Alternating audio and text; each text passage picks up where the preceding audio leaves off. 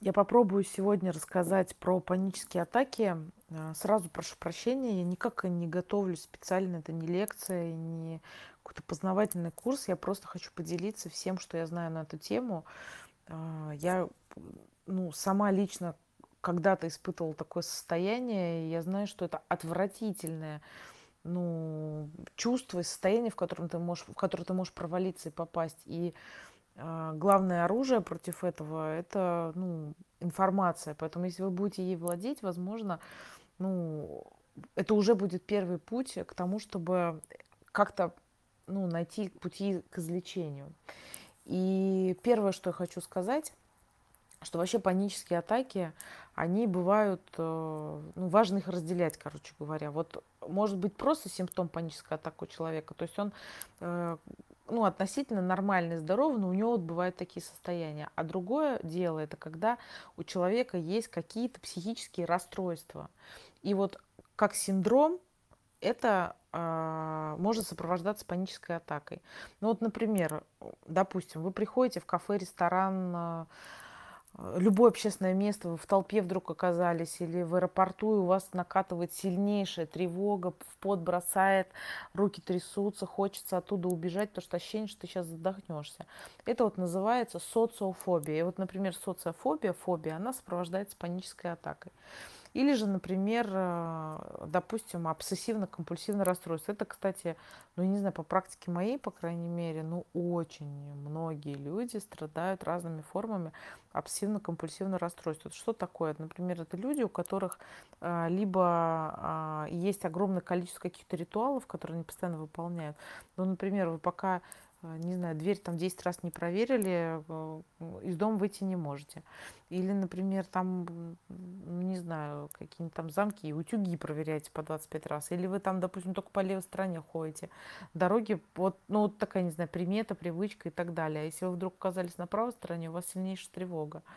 Или, а, например, навязчивые мысли. Это вот а, а, обсессивные мысли называются. Навязчивые мысли, от которых невозможно избавиться. Вот в голове просто крутится, крутится. Например, там, не знаю, там, мысли о там, бывшем мужчине, допустим. У вас настолько это или там, не знаю, девушка ваша какая-нибудь, с которой вы расстались, вот вы о ней думаете 24 на 7. Это такие уже навязчивые мысли, которые, ну, уже ты от них устал, но ты не можешь, они у тебя в голове. И тогда компульсивные действия будут, это постоянно, не знаю, Инстаграм там проверять, смотреть ее страничку, фотографии, сторис. А, это как навязчивые такие повторения. Вот ну, еще считается, что люди как бы обсессивно-компульсивными расстройствами, они там, ну, не знаю, там, а, что вещи у них все в порядке лежали. Ну, вы понимаете, да, что разные формы бывают. Но я что хочу сказать, что для человека, который, допустим, очень важен порядок, если он пришел и дома бардак и не убран, он начинает испытывать раздражение тревогу. А тот, кто сосредоточен на том, чтобы дверь обязательно была закрыта, он по дороге на работу будет тоже испытывать очень сильную тревогу. И вот такие вот люди, а, страдающие, допустим, ну, в большей степени такой вот таким расстройством обсессивно-компульсивным, они могут быть подвержены вот появлению панических атак. Или же, например, депрессивные расстройства, они тоже могут быть сопряжены с паническими атаками. Поэтому э, я что хочу сказать, что э, если у вас такая проблема есть, э, вообще появляются, ну, были в вашей жизни или есть там панические атаки, важно разобраться и как бы важно качественно диагностировать, есть ли у вас какие-то расстройства, и их надо ну, лечить, там, либо медикаментозно, либо психотерапией, либо тем и тем. Но в первую очередь э, ну, важно найти кого-то, кто поможет вам разобраться, что с вами происходит. А, или же, например, вот посттравматическое расстройство, например, есть такое. Это, допустим, при сильных-сильных потрясениях, стрессах. Но вообще, как бы по учебнику считается, что посттравматическое расстройство, например, человек там попал в, в авиакатастрофу или катастрофу какую-то, или там, не знаю, там наводнение. Ну, в общем, ну, все, что относится к разряду катастроф. Человек испытывает такой сильный стресс, что этот стресс потом а, переживается в течение долгого времени. И это называется вот посттравматическое расстройство. И при нем бывают, а, могут возникать панические атаки. Я, кстати, когда изучала учебник по расстройствам личности, вообще подумала, как там, там так было описано подробно ну, состояние вот этого вот постстрессового состояния, подумала о том, что вообще люди порой э, даже после расставаний, разводов э, иногда испытывают э, вот такие, такой сильный стресс после разрывов. Особенно люди, которые ну, впадают в такие зависимые или созависимые отношения. Ну, это, я не знаю, в авиакатастрофе, наверное, легче выжить, чем некоторым после разрыва. Поэтому это тоже может быть похоже на посттравматическое такое расстройство, паническое. И, соответственно, при нем могут быть панические атаки. А, значит, поэтому важно разделять вот э, просто паническая атака, как бы откуда она появилась, и если у вас есть какой-то синдром, допустим, и паническая, а, вот есть синдром панической атаки, и вот и, и при нем вот это психическое какое-то расстройство, которое а, важно лечить. Значит, как человек переживает и чувствует паническую атаку? Значит, это телом и психикой. Ну, наверное, понимает, что психотерапия работает психикой, э, соответственно, врачи работают с телом. То есть вы когда приходите к врачу-терапевту, говорите ему, у меня рвота, у меня понос, у меня там диарея, я весь потею, краснее, бледнее, задыхаюсь, у меня грудь давлена. Э, естественно, он будет лечить и смотреть ваши симптомы. Первое и основное, и 33 раз я хочу повторить, что если вдруг вы переживали что-то подобное, а, как вот я описывала, похожее на панические атаки, а, там вдруг подкатывает, вот она бывает, некоторые пациенты описывают, что она подкатывает, как будто вот с ног такая дрожь начинается, она поднимается по всему телу, или как будто как лавина сверху такая набрасывается она поднимается сильно давление и ощущение, что не хватает воздуха, ты начинаешь очень часто дышать, это ощущение, что задыхаешься. Хотя на самом деле это из-за гипервентиляции легких, э, потому что человек начинает очень интенсивно дышать из-за сильного приступа тревоги, и из-за этого остается ощущение, что воздуха не хватает, что ты задыхаешься. И один из методов, сразу забегая вперед, хочу сказать, что ну, как бы способность просто наладить а, ритм своего дыхания, это ну, один из самых быстрых способов а, купировать э, вот эту паническую атаку. А, ну так вот, если вы испытываете такие, может, вот резкие могли испытывать такие симптомы, сильно поднимается давление, такой пот бросает, покраснел, побледнел, у тебя ощущение, что ты сейчас, я не знаю, описываешься, обкакаешься одновременно, у тебя э, ощущение, что сейчас рвота или понос, и э, даже вот, кстати, у меня приятельница одна говорила, что у него не было всех этих симптомов, кроме рвоты. Она, говорит, вот просто накатывала, и вот такая вот просто резкая тошнота, не могла понять, в чем дело. Сделала массу обследований, оказалось, что это вот паническое расстройство, тревожное расстройство. Вот. Ну и как бы лечилась, э, в итоге она как бы медикаментозная, и вот это все прошло. Хотя ну, долго не могли понять из-за чего сдавленная грудь, как будто бы режет что-то, колет там внутри груди, тахикардия, может быть, тремор, трясутся руки. И какой-то могут быть, ну вот спазмы в кишечнике, я говорила. А, то в первую очередь самое главное, что я хочу сказать, если у вас есть такие симптомы, первым делом, конечно, вы должны пойти к врачу, вы должны сходить к терапевту, а, эндокринологу, этому, господи, ну, сердце, которое проверяет, а, гастроэнтерологу, если есть какие-то спазмы животом, желудочно-кишечным трактом, для того, чтобы в первую очередь а, исключить то, что у вас ну, на самом деле есть какие-то нарушения в работе ну, организма, потому что ну, сейчас, конечно, все склонны складывать все на психосоматические симптомы, и можно просто запустить или упустить э, ну, начало или какие-то симптомы серьезной болезни. Вот, поэтому особенно сердце и ЖКТ с этим шутить вообще нельзя.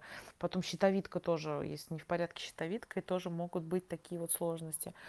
А, у беременных женщин, кстати говоря, сразу хочу сказать, тоже бывают э, панические атаки. Все почему? Потому что у людей у которых меняется или есть сложности или изменения с гормональным фоном, а, у них как симптом может вылезать паническая атака. Например, беременные женщины или женщины, принимающие гормональные контрацептивы, или люди, которые вот эти качаются в зале, принимают разные гормоны роста. Это же влияет на гормональный фон, и это тоже может повлиять на э, появление панических атак. И, соответственно, если у вас не, вы ничего не принимаете, никакие лекарственные средства,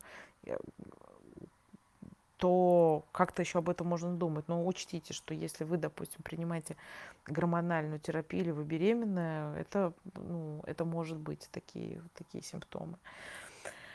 Значит, первое, вы, конечно же, идете к врачу и проверяете, исключаете возможность а, реально заболевания. Сразу хочу сказать, что ну, по опыту моих наблюдений, как работают люди вообще ну, в области психологии, ну, ну, просто допустите мысль, что вы можете попасть к психологу или психотерапевту, который а, не будет настаивать на том, чтобы вы обследовались.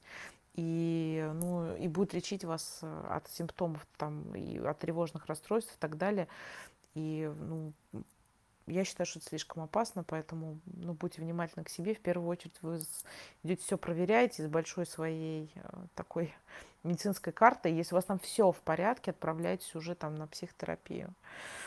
А, я хочу обратить ваше внимание, что многие люди, испытывающие а, симптомы панических атак, отмечают, что интенсивность, интенсивность, то что я хочу сказать, что вот, допустим, вот представьте себе, что есть шкала от 0 до 10, вот, допустим, 0 а, это, ну, не знаю, как сейчас, вот у меня состояние 0, как бы тревоги, могу это зафиксировать. А 10 это когда ты просто, я не знаю, у тебя ощущение, что ты умираешь. У тебя просто инфаркт, инсульт одновременно, ты ничего не можешь делать, у тебя потеря полного контроля. И вот здесь вот каждую свое состояние, вот такое предпанической атаки, такое предвестники панической атаки, ее само, ну, сама на ее расцвет. Можно ли это как-то ну, выразить в цифрах хотя бы, допустим, там ну, наверное, можно отличить э, просто легкую тревогу где-то там на 2, на 3, когда мы там волнуемся, что можем, не знаю, там вовремя не прийти на встречу, хотя договорились. Ну, я лично, например, я испытываю тревогу, я человек очень пунктуальный, если там я по каким-то причинам задерживаюсь, я прям испытываю тревогу, где-то так на троечку точно. Но это, конечно, далеко от панической атаки, когда на 10 у тебя состояние, что ты умираешь. И вот э, если с вами такое происходит, пожалуйста, попробуйте обратить внимание на интенсивность. И интенсивность обычно сильно, гораздо сильно выше в общественных местах, чем дома. Вообще а, очень часто, а, ну вот в моей практике 100% люди говорят, что дома мне окей, а в общественном месте где-то вот э, может накатить такое вот состояние. Да, хочу сразу сказать, что бывают э, ну, ситуации, когда у людей панические атаки во сне, то есть ты просыпаешься от этого состояния такого просто лютого, так, сильной тахикардии, что ты задыхаешься и так далее. То есть тогда мы говорим о том, что вам снится, какие сны вы видите э, и так далее, такой расцвет. Но это тоже одна из форм, но часто люди испытывают э, гораздо больше по интенсивности, вот если в цифрах выражать, э, накал этой панической атаки именно в общественных местах. И это происходит потому, что у людей есть ощущение, что вокруг есть люди. Вот как бы они ни говорили, что э, или как бы ты там ни говорил, что да, мне все равно, я вообще не думаю об этих людях, кто там, что там, мне там главное, я нет. А, все равно вот это вот понимание, это какое-то бессознательное ощущение, что вокруг люди, и что эти люди, они смотрят на меня, что они сейчас вот это все увидят, что со мной это, не дай бог, все это произойдет на глазах у других людей. Вот если приходишь в общественное место, подкатывает вот такой предвестники появляются вот это панического состояния, и вот ощущение того, что другие люди могут увидеть состояние, где ты полностью можешь потерять контроль. А что такое паническая атака? У тебя же происходят внутри какие-то процессы, на которые ты, ну, как будто бы не можешь, как будто бы ты никак не можешь повлиять. И как будто бы ты даже действия какие-то можешь совершить, на которые ты не можешь повлиять. Я не знаю, там, описаться в общественном месте. Я не знаю, сознание можешь потерять. И вот это ощущение того, что вот другие люди, они смотрят, они только усиливают это состояние, и получается, на самом деле, это получается замкнутый круг. То есть э, человек очень сильно этого боится, опасается, но и это является катализатором того, чтобы это ну, как бы начинало происходить э, и, и, и происходит там. Вообще там могут такие симптомы быть, там кто-то краснеет, кто-то бледнеет, э, кто-то потеет, и это же тоже может стать заметно. И это может стать заметно, ваша тревога, она может стать заметна. А это только запускает этот процесс. Ну, э, да, бывает, что люди да, могут испытывать какие-то предвестники этого, там легкое какое-то покалывание, ты можешь почувствовать ну, вот, э, в руках такое легкое. То есть даже, даже вот прислушиваться как бы себе и чувствовать, что это вот-вот может произойти. Человек может чувствовать вот боль в груди, какую-то колики какие-то, вот, давящие вот ощущения. И, ну, вообще это все про тело. Вот все, что я говорила, это все, все, все про тело. А, хочу сказать про, ну, чуть-чуть я коснулась, конечно, про то, что есть э, сознательное, бессознательное ощущение, что на тебя смотрят люди. И вот хочу вернуться к, вернее, перейти к таким психологическим симптомам, которые испытывают люди э, в обществе массе, которые вот чувствуют вот эту паническую атаку. А, ну, Первое, нач, начну сразу с самого лютого, это, конечно, это страх смерти. А, вот все практически, очень многие люди, которые испытывали паническую атаку, а, в самом ее расцвете, они говорят, у меня ощущение, что я сейчас умру. Причем а, надо разделять, как бы, ну, есть люди, которые действительно пережили моменты, связанные с высоким риском для здоровья. Как я говорила, например, посттравматический синдром, например, человек попал а, в крупную аварию, а, или же там, не знаю, там пожар, какая-нибудь катастрофа. То есть ситуация была действительно связана с высоким риском для здоровья, и тогда вот это состояние оно фиксируется и проявляется в панической атаке. Но большинство людей, большинство я хочу отметить, или, например, у человека было какое-то заболевание или болезнь, действительно там а, ну, была связана с риском для здоровья. Но большинство людей все-таки испытывают паническую атаку, не имея никаких реального опыта, реального опыта переживания а, ну, какой-то угрозы для жизни. Но при этом вот они чувствуют такой сильный-сильный страх смерти. А, второе – это страх сойти с ума. Ну все, сейчас я потеряю контроль, все все могу начать делать, я не знаю, какие-то, ну, просто такие действия, которые, ну, ну, вообще нельзя, я не знаю, что мне там просто стошнит на ковер прямо сейчас, я не знаю, я ничего не смогу сделать прям, прям посреди, не знаю, там, театра какого-нибудь, где ты не можешь выйти, допустим, ты закрыт, это тоже фобическое такое состояние и, и все, и все будут смотреть, и вот это вот э, состояние потери контроля, я потом к этому вернусь, откуда у людей могут формироваться вот такие паттерны поведения. Потому что в психотерапии, допустим, вот если, например, я услышу, что у человека вот этот ужас сойти с ума, вот, э, ну, то есть люди, не, они же не обязаны, как бы не могут э, ну, сразу идентифицировать то, что с ними происходит. На это уходит а, долгое время. То есть задача терапевта понять, почувствовать и понять, что с человеком происходит, идентифицировать и помочь ему ну, вообще понять вот все вот эти вот процессы. Поэтому, если я слышу, что вот человек называет и говорит так, вот страх сойти с ума именно, и это про потерю контроля, я тогда думаю сразу о как бы, семье, в которой вырос человек. Как правило, я не хочу сразу ну, ставить клише, но, как правило, это вот две крайности. Либо это дико контролирующие родители были, которые просто во всех формах, там, не знаю, гулять не отпускали, жили по режиму, туда ходи, это не ходи, уроки все должны быть на пятерку сделаны, платьица наглаженные, ну, в общем, тотальный контроль, а, плакать нельзя, радоваться не, сильно нельзя, и не знаю, такие холодные, достаточно отстраненные родители, может быть, как бы жили-то и в достатке, и все хорошо, но именно вот такие гиперконтролирующие, гиперопекающие. И, соответственно, почему родители так сильно опекают? Потому что они считают, что с ребенком что-то может случиться. А, что надо так э, следить за ним четко, что, ну, чтобы оберегать его от такого опасного мира.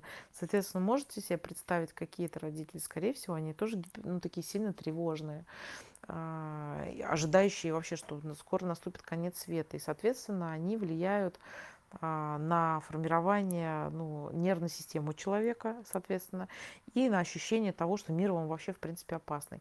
Вторая, другая крайность – это родители, которые вообще никак не защищали, не помогали ребенку. Такие вот, ну, просто отсутствующие, ну, не знаю, потому что там, допустим, там сильно неблагополучная семья, там пьющие э, там, родители, которые вообще по барабану, что там с ребенком происходит, он абсолютно не чувствует себя защищенным, мир небезопасный, квартира небезопасная, родители небезопасные, и э, тогда эта тревога вот на из раннего детства, но она обоснованная, и это фиксируется потом на уровне тела, и это может ну, быть, я не знаю, спутником всей жизни, если ну, вы никак не будете с этим работать.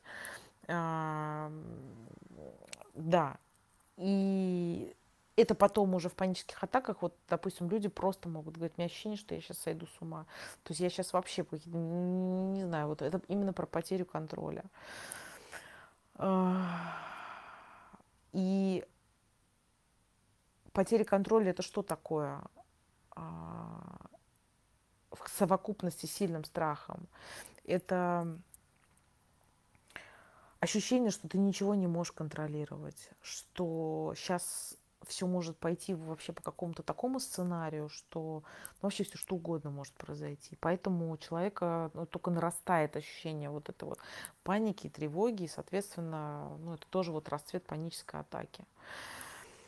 А, дальше важно, есть две такие, тоже таких два показателя, которые психологические, которые могут быть симптомами панической атаки. Это ощущение дереализации, деперсонализации. Это что такое? Это значит такое ощущение, причем это как предвестники сначала, а потом это сохраняется уже ну, в течение вот самого расцвета панической атаки, как будто бы вот все вообще не по-настоящему. Такое ощущение, как будто бы ты не знаю, в мультике, в фильме в каком-то находишься, что ты, ну, как будто бы, не знаю, что-то тебя разделяет с внешним миром, как будто за стеклом, я не знаю, за каким-то, какой-то такой вот, не знаю, воздух какой-то вязкий. То есть дереализация, то есть ты как бы вроде бы здесь, а ты вот не совсем понимаешь, что мир какой-то вот, ну, не знаю, он на ощупь на вид он какой-то стал другой. А, конечно, это пугает. И, конечно, это пугает. А, кстати, хочу сказать, что для всех любителей употреблять наркотики, особенно психотропные, таких масса, уверена, а, и вообще для любителей именно психотропных, там ЛСД, а еще айваски и так далее. Вообще даже безобидная трава, на самом деле, а, хотя бы разово может создать а, такое ощущение, ну, во-первых, а, вообще психотропные наркотики, они все создают ощущение дереализации, э, потому что ты начинаешь когнитивно по-другому воспринимать мир. И, соответственно, деперсонализация, это, это что значит? Э, это вообще, знаете, такое, такое ощущение, вот я вроде бы иду, вроде я, это я, но как будто ноги не мои, тело не мое, то есть нет вот соединения вот с собой. Особенно ну, люди, употребляющие наркотики, знают, что это такое.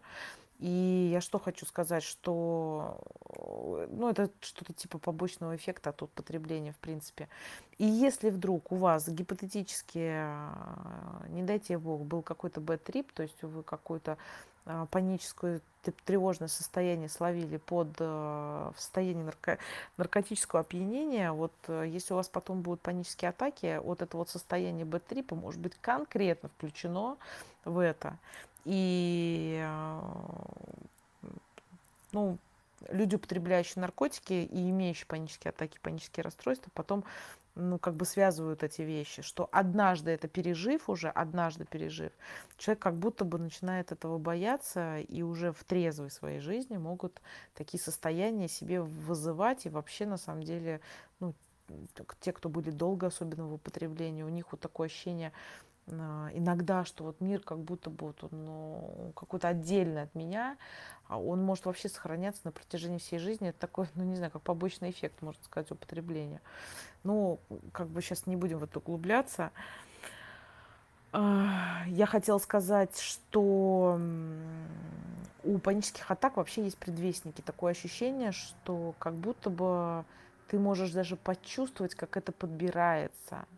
И вот как раз вот ощущение вот этой дереализации, вот если быть внимательным достаточно к себе, что вот мир какой-то такой, да не такой, у тебя еще все в порядке с э, сердцебиением и так далее, то есть нету такого вот фазы. Ты можешь почувствовать, что это вот этот момент как бы вот, ну, как бы приближается. И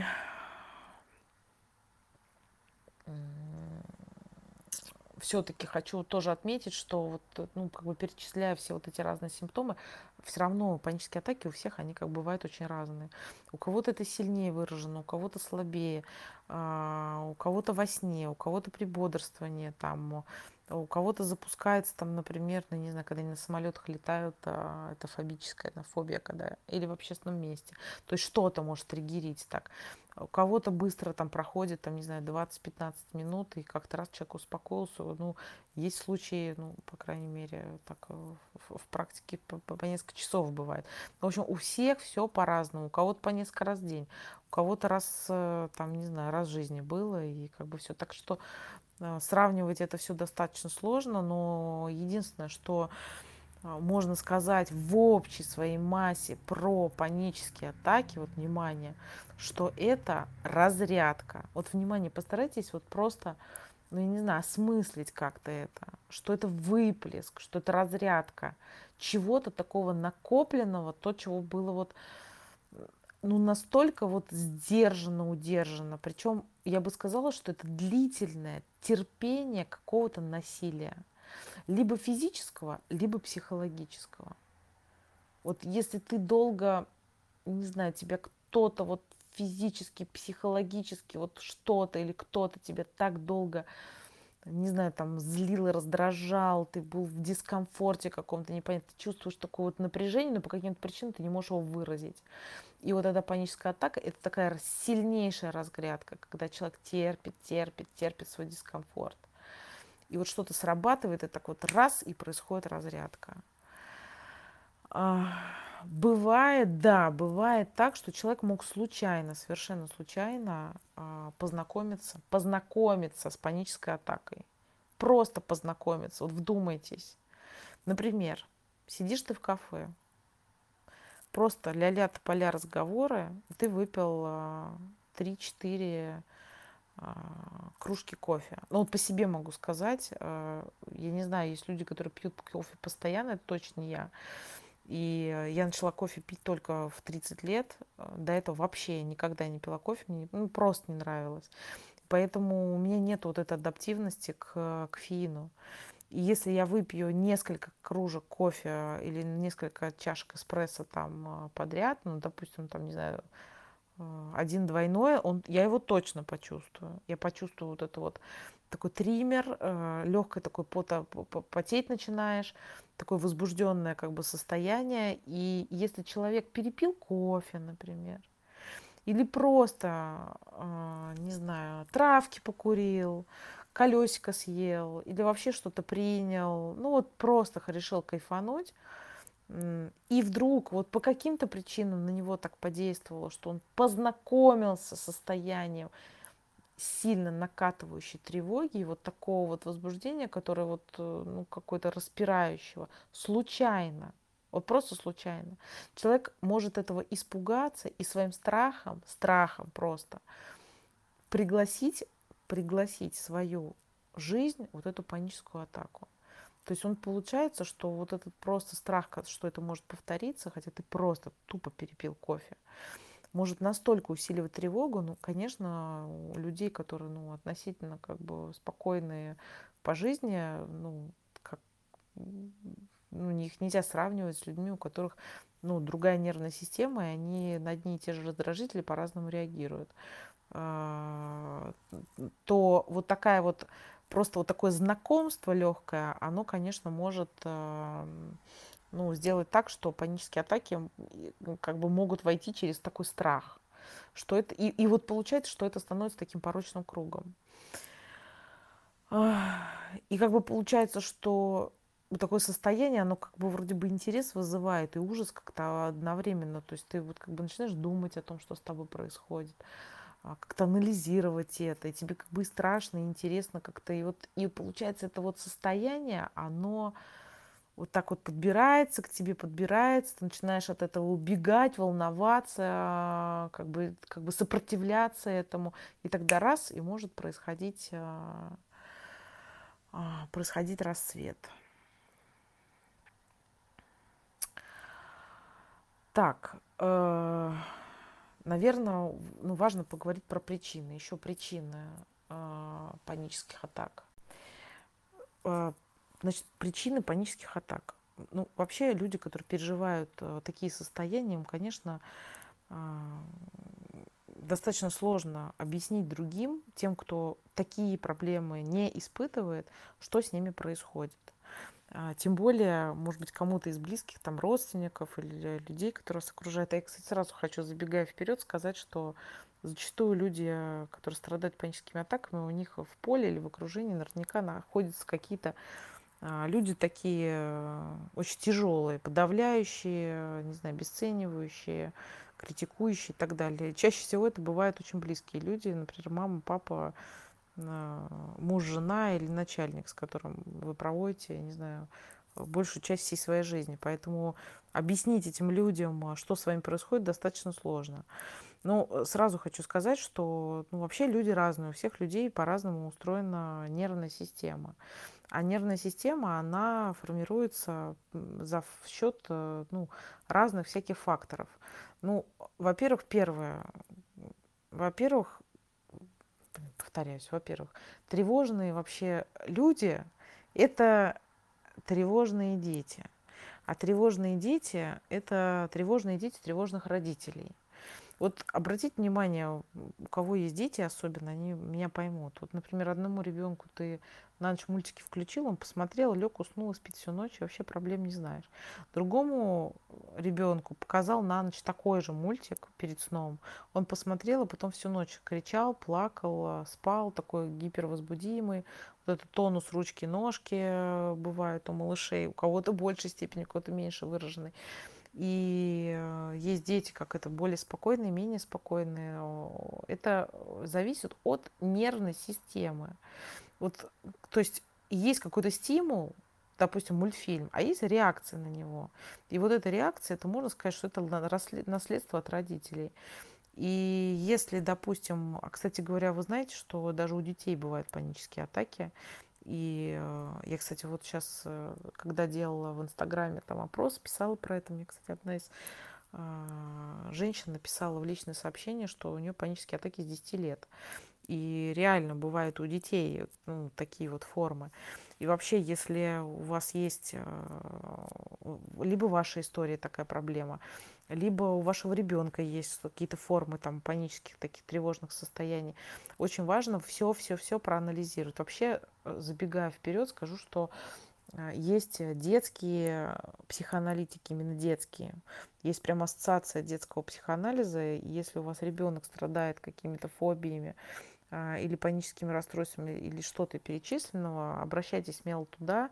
И вот что важно проанализировать? Вот просто все. Вот как была, какая была беременность, а, как рожала, сама или кесарева, были ли какие-то болезни, вирусы, травмы, а, не знаю, принимала ли какие-то лекарства, таблетки, например, мама во время беременности. Вообще, как бы, какое у нее состояние было во время беременности, много ли стрессов было, или она была спокойно, умиротворенная. все это может влиять на формирование нервной системы. А, конечно, ну, мы, э, женщины, у них хрустальные вазы. Понятное дело, исходя из всего этого, сразу гипертревожным, особенно беременным, если они меня слушают, хочу сказать, что если не надо себя как хрустальную вазу хранить а, чтобы избежать там каких-то, не знаю, неполадок э, в нервной системе своего малыша, но просто надо понимать, что есть причинно-следственные связи. Если у вас там, а, не знаю, вы чем-то болели или были какие-то потрясения и так далее, надо понимать, что а, ну, тело, функционирование его оно напрямую зависит на, может влиять на поведение и, соответственно, состояние. Но нельзя все списывать только на психические симптомы. Конечно, есть еще и тело, но не может идти раз одно в отрыве от другого. А дальше, а, социальная среда. В какой среде вырос человек, в какой семье, полная, неполная, мама, папа, А, я, честно скажу, когда человека беру в терапию, вне зависимости, если у него панические расстройства или нет, всегда подробнейшим образом интересуюсь, какая семья была, отец, мать, братья, сестры, кто воспитывал, полная, неполная семья, а, какие там были отношения. Мама была, не знаю, там теплая, ласковая, заботливая, э, такая или мама была такая недоступная, резкая, холодная, которой сказать ничего было нельзя, она постоянно орала, или там, не знаю, еще лучше была какая-нибудь алкоголичка, вот, э, вообще непредсказуемая. Поэтому все это влияет на формирование нервной системы. Дальше. Школа, отношения в семье, а, то есть отношения в школе, в одноклассниками, друзьями, это тоже все может накладывать отпечаток на нервную систему. Соответственно, а, на то, как человек реагирует на стресс. Ну вот просто допустите ситуацию, что а, ребенок в школе, его там булят, обижают, э, нападают, а у него в семье просто нету взрослого, который придет и с этой ситуации разберется. Вот просто нету. Соответственно, конечно, ребенок находится, а он должен ходить каждый день в эту школу. Э, конечно, он находится в дичайшем стрессе, в постоянной тревоге, и эта тревога становится уже спутником жизни. Вот, поэтому это все важно. Дальше я уже говорила про гиперконтроль, то есть гиперконтролирующие родители, вот такие, которые а, ну, там, не знаю, ну, в общем, все контролировали, они могут тоже разгонять э, потом впоследствии у ребенка, будущего взрослого, сильную тревогу. Или же наоборот, родитель, который э, вообще не защищал, на него вообще нельзя было положиться абсолютно. И э, сам не позаботишься о себе, вообще о тебе никто не позаботится. Он, представьте, как должен себя чувствовать такой ребенок. Для людей, которые выросли в ну, как бы полноценных семьях, это ну, вам может быть сложно в это поверить, но вот реально есть люди, у которых были такие родители, на которых вообще невозможно было положиться ни в чем. Например, отца не было, мать э, алкоголичка, ребенок, э, которого таскали постоянно по всем застольям, не знаю, с пяти лет должна была следить за мамой, чтобы мама не напилась, не упала просто без сознания, и как-то вовремя ее вытащить, чтобы она просто смогла с ней ночью дойти домой. Вот представляете, что должен чувствовать такой ребенок? Конечно, он, он когда вырастет, он сам по себе будет достаточно тревожным и тоже э, гипер, гипер, гиперконтролирующим э, все и всех вокруг. Просто лишь потому, что вот такой человек будет постоянно испытывать тревогу. Вот, если не будет, ну, над этим работать, допустим, в терапии. Вот. Э, такие люди, кстати говоря, часто страдают ипохондрией. Это что такое? Когда человек ну, боится разных там заболеваний, постоянно прислушивается, что со мной, где. Здесь заболел, там заболел, все время ходит по врачам, потому что вот это может формировать такие навязчивые мысли. Человек постоянно к себе прислушивается. И вот если все вот это суммировать, вот вы можете представить, что часто люди, которые испытывают вот весь этот ужас, о котором я говорила, они а, проходят столько кругов ада, они не знают, что с этим делать, идут к врачам, куча анализов, плюс еще тревожное состояние, есть а еще ипохондрия, тут вообще привет. И когда люди приходят уже к психологу в кабинет, ну, психотерапевту, но они могут быть просто в отчаянии уже, просто в отчаянии, и, конечно, работать с этим сложно. Это сложно. А, что может спровоцировать такие, такие э, приступы? Ну, такие приступы могут спровоцировать на самом деле простые бытовые вещи. Простая критика, слово, обесценивание – может, какое-то событие это все может запустить. И часто, вот обратите внимание, когда я говорю про критику, обесценивание, не знаю, какое-то такое, ну, блин, не люблю это слово абьюзивное, ну, наверное, все его уже знают, такое абьюзивное отношение, чаще всего мы все это слышим от самых близких и значимых для нас людей. Это от родителей, это от наших э, мужей, жен, партнеров, с которыми мы живем или встречаемся, и от начальника.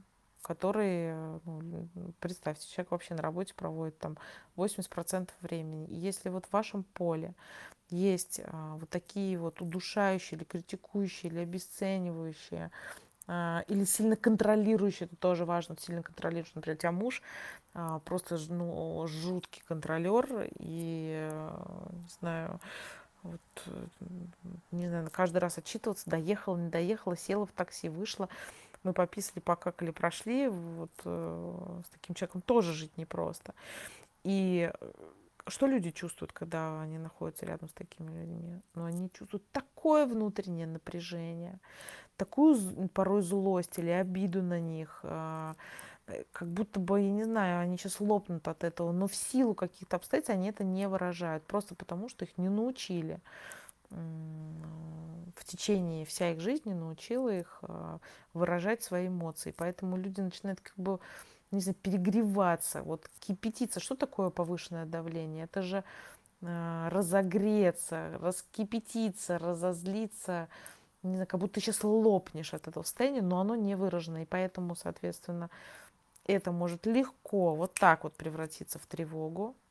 Э, это может туда же добавьте печаль, которая, в принципе, тоже а, такая грусть, потому что ты живешь вообще такой жизнью.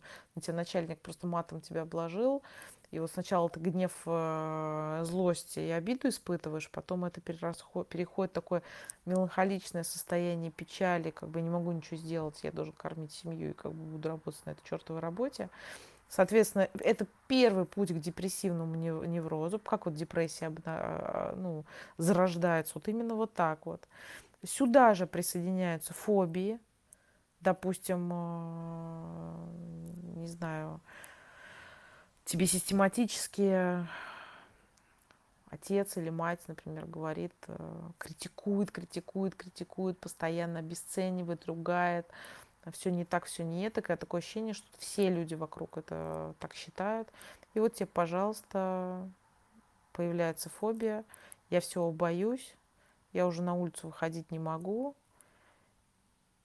И, соответственно, вот фобическое расстройство может быть. И вот человек, который вот так вот копит, копит, копит в себе это все, то есть э, живет с такими людьми, а, соответственно, и тут приходит раз паническая атака, и это даже, знаете, это в какой-то мере разрядка. И вообще даже удивительно, что иногда люди после вот такого приступа а, панического, им даже какое-то время как будто бы даже хорошо. То есть ты вот весь пропотел, я не знаю, в туалете просидел, протрясся весь, вот все это, и потом это отходит, и даже вот приходит какое-то вот расслабление после этого какое-то время. Как будто бы, или там, не знаю, кого, кого рвота, вот как я говорила, пример у моей подруги, у нее, мы как раз сегодня с ней обсуждали эту тему, а, она говорит, просто говорит, других симптомов не было, была вот только рвота. Она говорит, вот, просто вот и больше ничего. И, возможно, эта вот паническая атака, она как способ просто расслабиться, наконец. Просто ну, человек находится в таком дичайшем напряжении, в принципе, что это один из способов расслабиться. А... Да. Ну, это касается тех, у кого вот такие вот деспотичные родственники, деспотичные мужья, а, сильно контролирующие, деспотичные родители. И вот в контексте всего этого я, когда слышу, что у людей ну, панические атаки, там в работе, в кабинете у себя, я всегда вот как бы с человеком пытаюсь поразмышлять, а какая у него вообще вторичная выгода от этого? Она всегда есть какая-то. Ну, как я сказала, что вот может быть пример такой, допустим, у тебя, не знаю, а, мать такая злобная, такая контролирующая, не знаю, сама истеричка, которая постоянно легко заводится с ничего. То есть вот просто что-то не так лежало, не так стояло, начинает орать, кипятиться, беситься, но ты при этом как бы матери не можешь ответить, ты не можешь а, не знаю, успокоить ее, поставить ее на место, и уйти ты не можешь из этой ситуации. Соответственно, получается, что вот эта паническая атака – это единственное состояние, в котором ты реально можешь разрядиться, расслабиться, уйти от этого. То есть, я не знаю, даже вот действенники не можешь предпринять. То есть, вот здесь вот такая вторичная выгода. Какая вторичная выгода у тебя может быть? Вот это хороший вопрос, над которым а, можно подумать. А, что касаемо лечения. Если у тебя сильный симптом, ну реально сильный, ты прям реально не можешь с этим жить. А, то есть, ну, знаю, такие, ну, состояния такие, что ты вот, ну, просто уже отказываешься от общения с друзьями, ты не ходишь в общественные места, для тебя целая проблема вот сегодня. Вот буквально моя близкая подруга говорит, что мы планировали ехать э, из загорода в город. Она мне говорит, ну, дорога займет два часа. Я говорю, почему так долго? Здесь ехать всего там час десять. Она говорит, ты знаешь, я через эстакаду никогда не езжу. Я говорю, почему? Ну, у меня, говорит, у меня, говорит, паническая атака всегда на эстакаде. Я говорю, как это? Поясни, почему? Она говорит, ну, у меня страх, что я попаду там в аварию, меня, говорит, просто начинается вот, вот это, я начинаю потеть, трястись, я ничего не вижу, ничего не слышу, у меня вот на этой огромной стакаде вот, вот такое тревожное расстройство. Поэтому я никогда по ней не... Человек живет за городом и ездит каждый день в город, объезжая стакаду и тратя на это дополнительный час. Ну вот э, приблизительно если ситуация такая, которая мешает вашей повседневной жизни, вы, конечно, можете пойти, а, или вы там не ходите никуда, допустим, избегаете общественных мест, э, там уже ни с кем не общаетесь. Вы можете пойти к психиатру, к неврологу. Он вам, во-первых, может назначить а, нейролептики или какие-то седативные таблетки. Соответственно, это сильно снизит э, табли... ну, тревогу. Но если а, это не настолько сильно, как я описываю, то в целом можно за этим понаблюдать. Ну, во-первых, от панических атак никто не умирал. Если вы прошли все обследования, вы знаете, что у вас с сердцем, желудком, там совсем все в порядке, то от панических атак никто не умирал. То есть а, что можно сделать? Можно хотя бы понаблюдать за тем, что с тобой происходит. Ну, попробовать, во-первых, оценить, поставить, как я говорила, от нуля до 10 хотя бы себе какую-то оценочку. А, можно вести даже дневник на эту тему и записывать себе. А, вообще э, людей, которые страдают паническими атаками, причем достаточно частыми, я, я даже настаиваю на том, чтобы они вели вот такие вот записи для того, чтобы... Это не для психолога нужно, не для терапевта.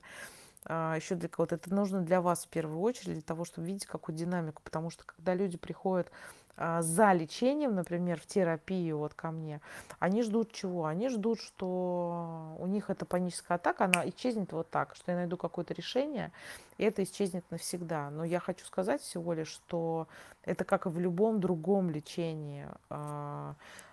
Возможно, это будет чуть реже, возможно, это будет чуть менее интенсивно, и у вас будет какой-то переходный период, когда у вас будут сохраняться эти состояния, но они будут уже не так часто, не так сильно. И для того, чтобы вы могли это фиксировать, потому что, ну, это все как бы, ну, так как бы в, пере, в перемешку, особенно когда это там ну, достаточно часто у человека. Постарайтесь вести такую, я не знаю, тетрадочку себе какую-то завести для того, чтобы видеть какую-то динамику, что вы там, допустим, начали принимать какие-то препараты, и вы могли ну, видеть, что у вас действительно стало не так сильно и не так часто. Если раньше было, ну, я не знаю, там каждую неделю, потом стало раз в две недели, допустим. Это тоже уже прогресс какой-то. Так вот, во-первых, происходит очень сильный выброс, естественно, в головной мозг, э, ну, давление, когда повышается, головной мозг питается и так далее. Вообще, конечно, удивительно, как посмотреть на эту ситуацию, а, когда мы, у нас низкая энергия, и человек пытается как-то, ну, когда человек низкой энергии, он пытается как-то раскочегариться, разойтись, все начинают бегать, прыгать, заниматься спортом и так далее, для того, чтобы у него, наоборот, поднялось, э, поднялось давление, чтобы он как-то вообще тело свое почувствовал, начал как-то жить, э, энергия появилась, э, это как-то позитивно воспринимается. А когда без спорта такой выброс происходит в кровь, такого адреналина сильнейшего, а, от этого как-то люди стали, начинают как-то от этого бежать. Ну, да ладно. А, если ты можешь э, и вообще можешь, готов с этим все-таки справляться самостоятельно, а, я считаю, что надо просто идти в психотерапию. Ну, конечно, в идеале можно к неврологу заглянуть и записаться, начать ходить длительную терапию, то э, вообще эффект будет 100% и достаточно быстро вы сможете это победить. А, сразу могу сказать, что желательно а, не носить с собой аптечку. Вот честно, вот я знаю, что некоторые люди носят с собой там какие-то таблетки, которые им помогают и так далее, но я, конечно, никогда это не скажу человеку, у которого были прежде заболевания какие-то там, не знаю, там на физическом уровне вот человек, например, болел чем-то, вот, ну реально у него там был инфаркт, инсульт, э, не знаю, какие-то ну, реально, на самом деле, болезни. Вот сейчас вот ковидом все переболели. У людей тоже, кстати говоря, после ковида э, отмечались вообще во всем мире могли появляться панические атаки. Вот, но это э, почему происходило? Потому что вирус влияет, он мутирует, он влияет на работу организма. Поэтому таким людям, которые реально на самом деле переболели чем-то, а, им нужно иметь в аптечке в своей там какие-то лекарства. Если у вас есть проблемы с давлением, конечно же, у вас всегда должны быть э, таблетки для давления, или же вы должны, их принимать на регулярной основе. Поэтому такого я никогда не скажу. Но если вы здоровы, в целом вы здоровы, вы были здоровы, и э, врач вас ваш подкрепляет, а, вы сделали все обследования, вы здоровы, не надо с собой носить аптечку, не надо. Если а, вы чувствуете, что у вас начинает вот это вот подходить, под, подпирать вот эти вот предвестники такие, я не знаю, вы сидите в кафе, в ресторане, а, не знаю, в аэропорту, не надо выбегать, не выбегайте, попробуйте остаться в этом.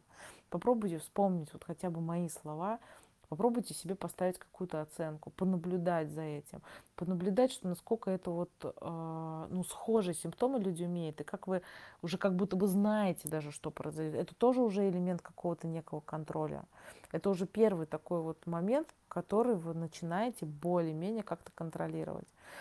А, ну, что могу сказать? А, вы идете в психотерапию. Не надо ждать от психотерапии, что это чудо, как это таблетка, что вы заходите один раз. Вам этого будет достаточно. Попробуйте настроиться на долгосрочную терапию. Если одной или двух или трех встреч вам будет достаточно, это замечательно, но все-таки попробуйте настроиться на долгосрочную терапию и попробовать а, поработать со всякими а, базовыми убеждениями, которые у вас есть ну, что такое базовое убеждение, что,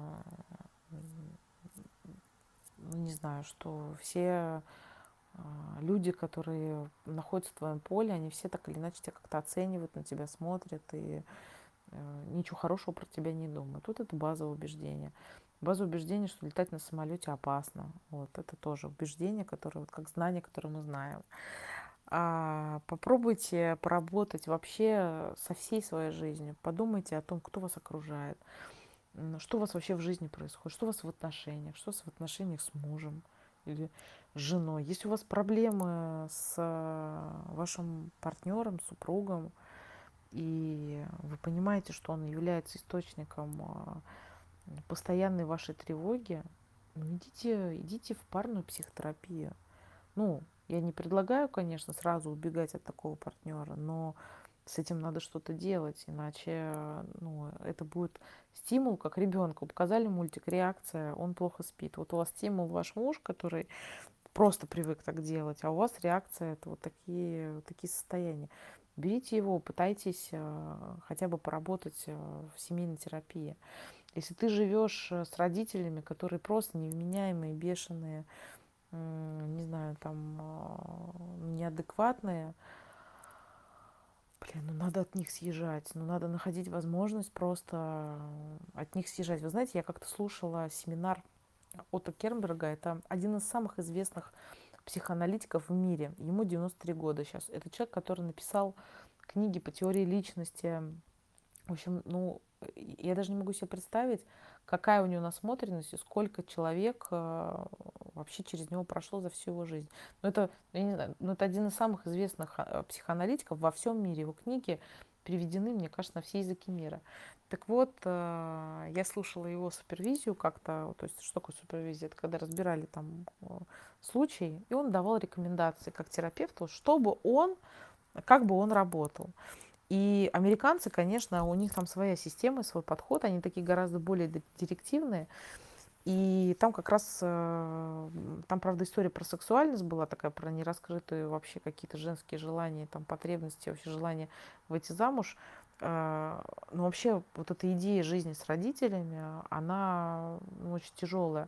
То есть если вы живете с родителями, и вы не можете, ну, я не знаю, нормально при них существовать, надо найти возможность для того, чтобы от них съехать. Если вам кажется, что вы не можете, не знаете, как сделать, начните просто ходить на психотерапию. Поверьте, а, это очень помогает. Это очень помогает поверить в себя и найти в себе силы и ресурсы вокруг себя для того, чтобы от них а, все-таки отделяться. Вот надо разъезжаться, правда.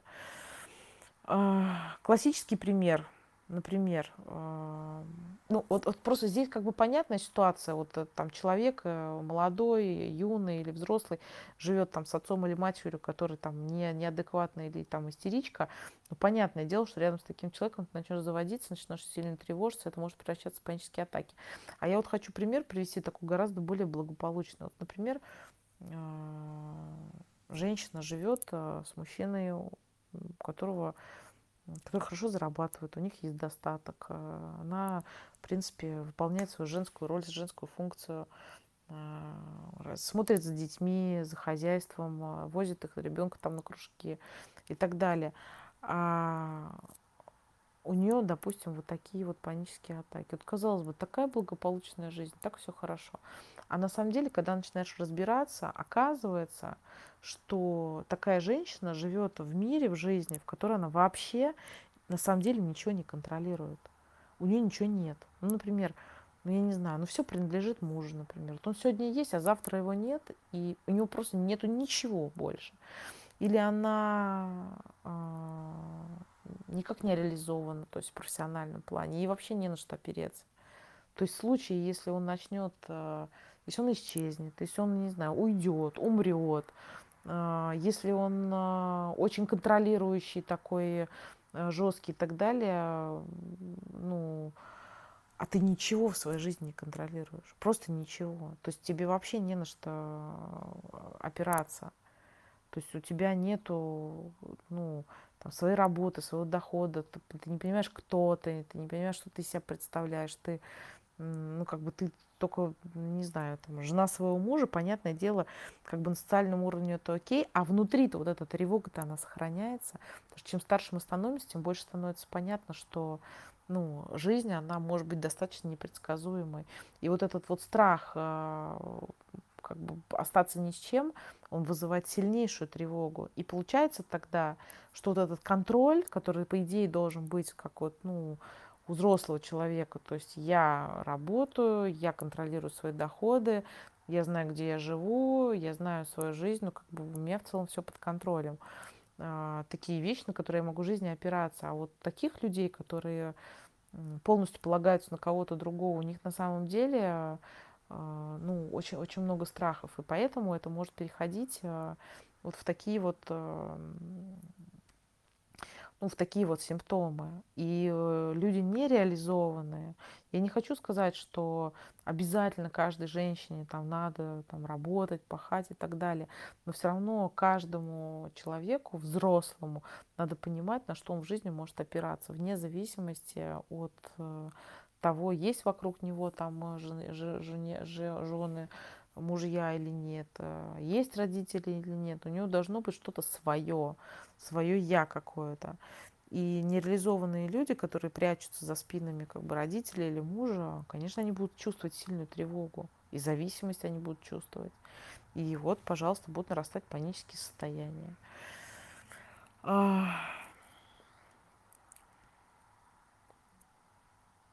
Значит, что касаемо убеждений.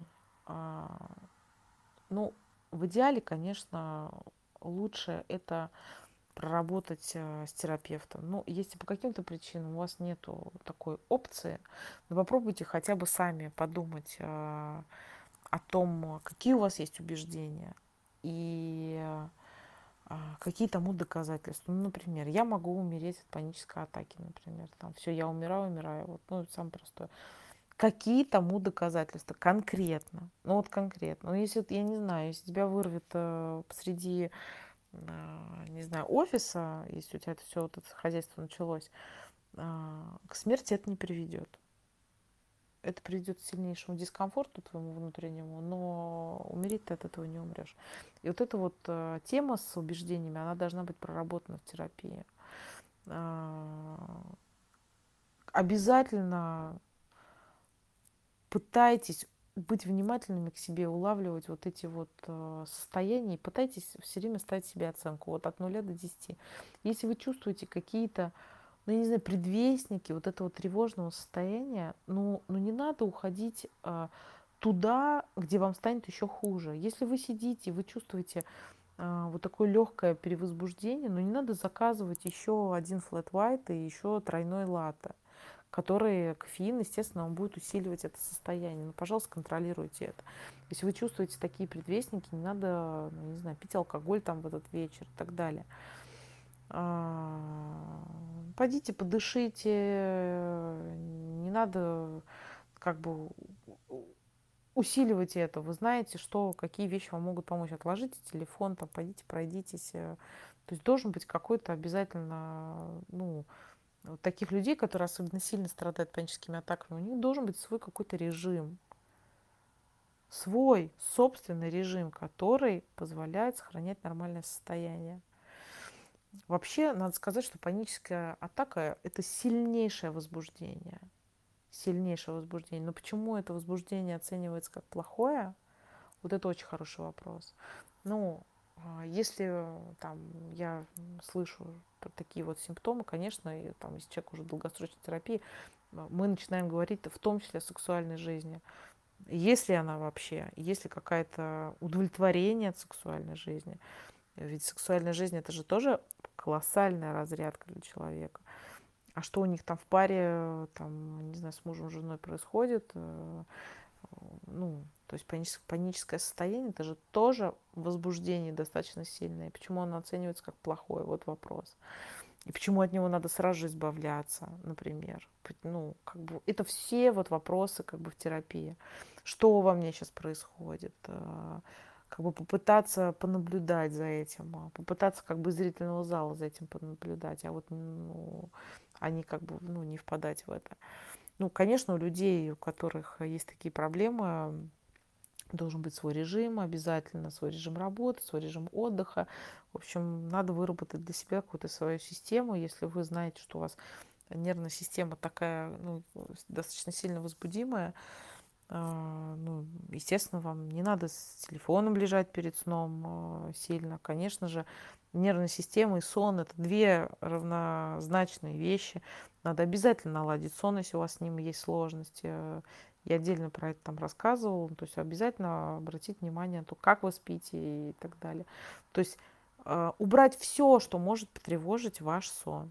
Не надо пить на ночь кофе, чай, энергетики, э, не знаю, там ужастики на ночь смотреть, а сериалы сейчас вот эти адские. Ну, как бы смотрите их с утра, пейте кофе с утра, но не надо делать это там во второй половине Это, ну, да, это какие-то ограничения, но вы должны понимать, что у каждого есть свои особенности. Вот поймите, если у кого-то э, аллергия на яблоки, но человек просто не ест их, он исключает их из своей жизни. Поэтому если у тебя сформировалась э, такая вот нервная система вследствие определенной жизненной истории какой-то, ну да, надо принимать какие-то ограничения. Э, обязательно постарайтесь Потому что, да, я хотела сказать, что потому что бессонница, она, конечно, запускает тревожное состояние. Поэтому, если страдаете бессонницей, надо лечить это. Обязательно проанализируйте в терапии ваши отношения. Отношения со всеми значимыми, значимыми людьми, с а, вашими мужьями, женами, любовниками, а, родителями, начальники, дети, партнеры, коллеги, партнеры по бизнесу, ну, в общем, все значимые люди, это обязательно надо перелопатить все и понять, а, может быть, что есть какие-то конфликты и искать какие-то выходы из этих конфликтов. Кстати, конфликт вообще это основа невроза и основа депрессии. Значит, если вы все-таки решились на антидепрессанты или какие-то лекарства, поймите, а, это неплохо. Я, кстати, я не знаю, вот очень по-разному все говорят, я, я слушаю всех-всех-всех. Вообще, ну, антидепрессанты и все, что с этим связано, выписывают психиатры, но я убеждена, что любой психотерапевт обязан разбираться в медикаментах, потому что если ты не будешь знать, как действуют таблетки, ты не будешь знать, что, что человек принимает, как ну, работать невозможно. Вот, но я не отношусь плохо, и, и когда иногда рекомендую людям сходить к неврологу или там психиатру, но если ты это принимаешь, ты должен знать, что да, там будет помощь. Конечно, состояние ну, будет улучшаться, и таких э, атак как бы будет гораздо-гораздо меньше. Но все равно это как бы таблеточная иллюзия, а, которую ты принимаешь. Это способ, чтобы не видеть и не чувствовать свой симптом. Вот задумайтесь просто об этом. Да, ты выпил таблеточку, но симптом, он же тебе для чего-то нужен. Ну вот э, терапия, вообще психотерапия, это тоже способ, вообще все любые психосоматические симптомы, они разбираются по такой схеме, что любой симптом, он, он как бы говорит за тебя, вот говорит за тебя. Может быть, у вас в семье такой раз пиздец вот просто. Вот настолько а, в семье вот так сейчас горячо, но ты об этом не говоришь, ты это запихиваешь куда-то вообще вглубь, вглубь себя, и твой э, симптом в виде панической атаки – это просто такая неудовлетворенность на самом деле жизнью, которая ну, можно, да, можно пить, конечно, антидепрессанты, они, конечно, намного облегчат повседневную жизнь, ты сможешь работать, ты сможешь легче ходить куда-то, но это не решит же твои проблемы, что ты, например, не развиваешься, что ты просто стоишь на месте. Никак. Или что ты чувствуешь себя одиноким. И это одиночество, оно с тобой, и ты не делаешь ничего, чтобы найти себе какие-то близкие отношения, хоть с кем-то. И это может проявляться в панических состояниях. Да, можно выпить таблетку, но можно и встретиться с этим. Конечно, одному это очень сложно, но вместе с психотерапевтом это возможно. А так выпил таблеточку и все. Хорошо, слава богу, все прошло, и бог с ним. Это, знаете, как с зубами мне сразу пришла мысль, что когда зуб начинает болеть, иногда так выпиваешь обезболивающее, он не болит, и как бы откладываешь, откладываешь этот момент, откладываешь, а потом такой флюс появляется. Конечно, лечить это уже больнее и сложнее. Ходите обязательно в терапию. Терапия нужна для самоанализа. Ну, для самоанализа, что с тобой происходит. Терапия это не волшебная таблетка.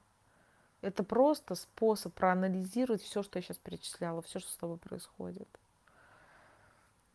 Но если ты не можешь, ну хотя бы вот, ну вот выписывай, записывай, как вот я говорила, в тетрадочку куда-то что-то, что ты чувствуешь, что ты боишься, а, какие сны ты видишь. А, попробуй научиться быть любопытным к себе, к своей жизни. Просто попробуй. Кстати, очень классно еще как вариант арт-терапия. Кто не знает, что это такое, это когда ты приходишь и рисуешь что-то в свободной форме, в свободном порядке. Это не как вот сейчас уроки такие, а, где группы собираются и все рисуют одно и то же. Нет, это момент, когда ты рисуешь а, что-то свое. И ты, например, можешь попробовать рисовать то, что ты видишь, чувствуешь, ощущаешь вот в момент панических атак. Просто попробовать это сублимировать, вот, то есть превратить в рисунок. Возьмите нормальную бумагу, не какой-то листочек там тонкий из тетрадки А4. Купите себе нормальную, плотную, большую бумагу. Купите там не знаю, гуашь, акварель. Просто попробуй. Для этого даже никто не нужен. Просто попробуй это рисовать хотя бы. Просто рисовать. И когда твоя работа подсохнет, вот пусть она полежит там несколько дней где-то, когда она подсохнет, можно взять и ее, когда ты в нормальном, хорошем настроении, нормальном состоянии, попробуй ее переделать, попробуй ее видоизменить, попробуй добавить в нее что-то такое, чтобы она была, ну, приятной. Вот просто ее как бы попробуй ее превратить во что-то такое приятное, что-то светлое. Не, у, не убегать об от этого. Вот. Не убегать от этого. Потому что, как правило, за паническими атаками всегда стоят какие-то события. А от этих событий-то, от них ты не убежишь. Так можно сказать. Пригласить, как вот про депрессию где-то красиво прочитал, пригласить ее к столу. Не надо от этого бежать. Пригласить ее к разговору как бы так со словами, что вот даже вот, вот просто ну, такое послание, не знаю, может, оно сейчас кажется вот вам странным, но, может быть, вы потом вспомните мои слова. Вот ты чувствуешь, чувствуешь, что тебе вот подпирает, начинается, а ты вот так вот, я тебя ждала, давай, давай, давай, давай, я тебя вот ждала, вот прям очень ждала, сейчас мы с тобой просто поговорим, и с моим состоянием поговорим, и со всем, потому что такие симптомы, это уже, ну, это уже что-то такое, что вот как, знаете, когда скорая подъезжает уже с мигалкой, она вот орет на весь двор, и уже вот все слышат из всех окон. Вот такие симптомы появляются, когда, когда уже невозможно не обращать внимания. Вот ну невозможно уже терпеть. Попробуй. Просто попробуй как бы прислушаться. И тогда это будет не бегство от этого через какое-то сопротивление, а такой шаг навстречу. И это уже первый шаг к тому, чтобы начать это контролировать. Всем здоровья!